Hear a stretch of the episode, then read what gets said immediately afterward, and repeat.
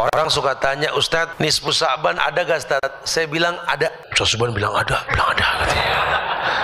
Antum harus tahu bro, ya. Yang namanya nisfu Sa'ban itu bahasa Arab. Nisfu artinya pertengahan. Sya'ban bulan. Orang tanya, ada pertengahan Sya'ban? Ada, saya bilang. Ah. Ayamul bid kan pertengahan betul ya.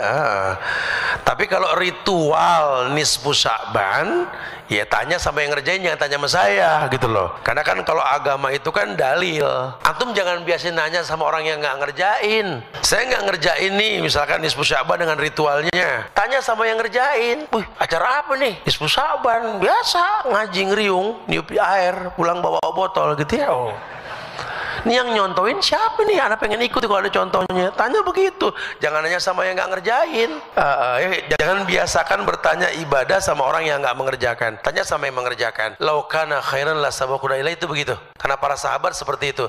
Nah, sehingga nanti kalau kita ketemu dalil yang sohi, pegang pemahaman syafi'iyah kita di Indonesia. Idza sohal hadis fahuwa madhabi. Kalau memang ada hadis yang sohi, aku bermazhab. Mungkin anak belum tahu nih dalilnya, anak pengen kayak antum nih kumpul-kumpul ibadah gini.